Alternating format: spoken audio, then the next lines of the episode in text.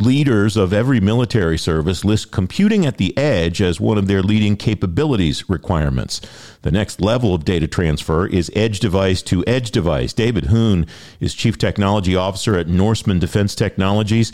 He's former design team lead for Joint Information Environment Enterprise Operations at the Defense Information Systems Agency. Dave, welcome. Thanks for joining me today. What's the infrastructure requirement look like for a warfighting organization that wants to be able to do what I just referenced, shift data from place to place without having to bring it back home and send it back out? Welcome, Dave. Well, first, thank you for having me on the show. Um, so that's a great question. And, and, really, what we're seeing is more so not eliminating the need to move data from edge to, to cloud or to central, but we're trying to minimize the amount of data that has to move.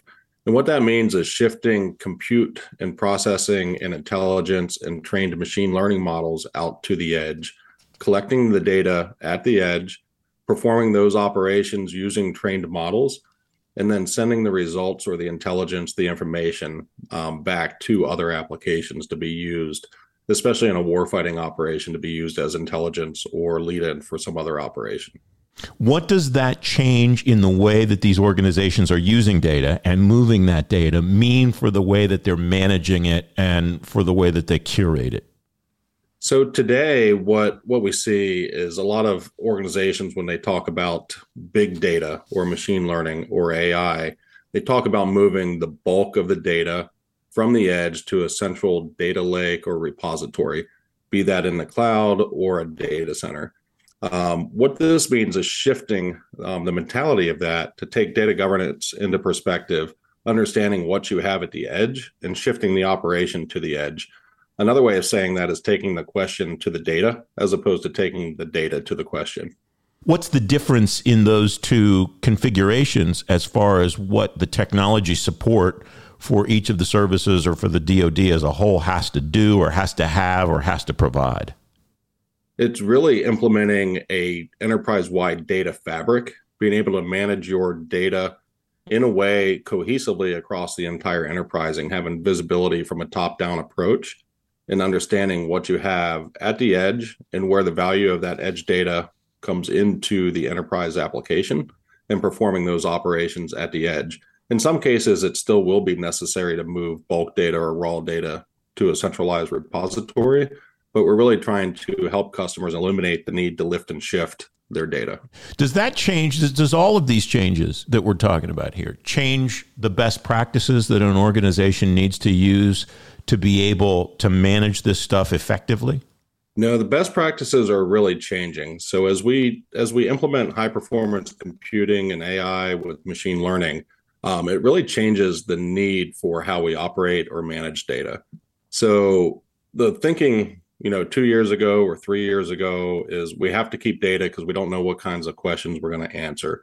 Today, I think if we have an understanding from a data strategy, you know, an enterprise leader, from data scientists and analysts, we can understand what questions we can answer today with the data, and we can we can take those operations and store the results of those operations and drop the rest of the data on a floor or at the very least move it to a very low cost storage solution solution lowering the cost of storage for the enterprise you talked about policy and compliance and i, I wonder how you write doctrine how you write best practices uh, how you write governance policies for an environment where the number one rule is the plan goes out the window at first contact. It strikes me that that that's really as fluid as the warfighting environment potentially. It, it truly is. So again, starting from a from a top down approach and understanding what your mission is and finding the value in the data and being able to take action on that data is, is first and foremost the the most important activity that you're going to take against that data. Um, and and as you said, when you have first contact, all rules go out the window, which which means you've got to have a solid foundation and you've got to understand um, inherently within the organization at a functional level what you're doing with that data. You mentioned artificial intelligence a moment ago, Dave, and I wonder what that does, adding that technology into the mix does for the way that one thinks about data management, data governance, curation, and so on. Because the way that it's been explained to me a couple of times is um, AI is the vehicle that will drive the department to a certain destination. Data is the fuel that juices the vehicle. And then the ultimate destination you drive that to is whatever the warfighting solution is, or, or back office solution for that matter. Am I thinking about it the right way? And how do you how does one go about strategizing with AI the way that we're seeing, for example, in the CDAO office now at DoD and so on? So I, I think you are thinking about it the right way. Um, and the way I like to think about AI is, you know, in the data management space, data management is just another another uh, domain for applying artificial intelligence. Um, so being able to bring data in related to data management operations, bring data in related to practical use of other data um, within the artificial intelligence and machine learning architecture, and putting that together to understand really best practices within your individual organization um, and the activities and actions that you should take on that data. So, so again, you know, to shorten that up, data management is just another problem that you can apply AI technology against. Is there a way to anticipate where this is all going? Is there and, and and if so, I wonder where that comes from. Whether it comes from the technology or comes from the people that are involved with it, or the evolving uh, potential uh, use cases. You know that landscape. What what does that look like in your view, Dave? So I think it's hard to predict where everything ends up, but I think trending over the last uh, couple of years, what what we're seeing in commercial space and and really in the federal and the DoD space is that there truly is a focus on data being a, a core asset and a, and a, and a value to an organization. So whether that's a value in in the the information itself, a value in in the mission or mission effectiveness, um, you know, those two can be debated as to what's more important for one organization versus the next. But really treating data as as an asset and as a, a key differentiator um, in the warfighting mission, I think is really what drives where we need to go. And as technology improves from a compute and processing, and even from a network transport um, perspective, we're going to see more and more advanced capabilities extending to the very edge of the data or to the edge device itself. What does success look like in this space, Dave? How does one gauge it? How does one know it when one sees it? Oh, I don't think you'll ever have uh, one answer to what defines success.